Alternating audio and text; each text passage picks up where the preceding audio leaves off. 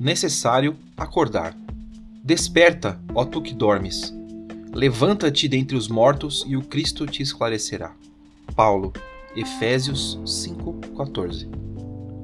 Grande número de adventícios ou não aos círculos do cristianismo acusa fortes dificuldades na compreensão e aplicação dos ensinamentos de Jesus.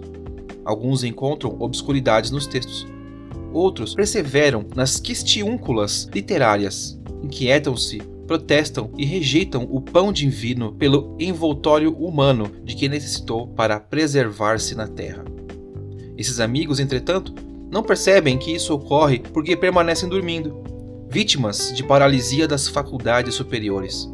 Na maioria das ocasiões, os convites divinos passam por eles, sugestivos e santificantes. Todavia, os companheiros distraídos interpretam-nos por cenas sagradas, dignas de louvor, mas depressa relegadas ao esquecimento. O coração não adere, dormitando, amortecido, incapaz de analisar e compreender. A criatura necessita indagar de si mesma o que faz, o que deseja, a que propósitos atende e a que finalidades se destina. Faz-se indispensável examinar-se, emergir da animalidade e erguer-se para senhorear o próprio caminho.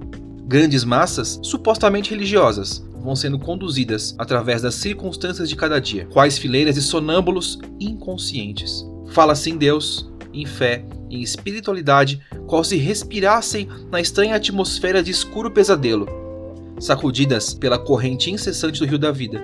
Rolam no turbilhão dos acontecimentos, enseguecidas, dormentes e semi-mortas, até que despertem e se levantem pelo esforço pessoal, a fim de que o Cristo as esclareça.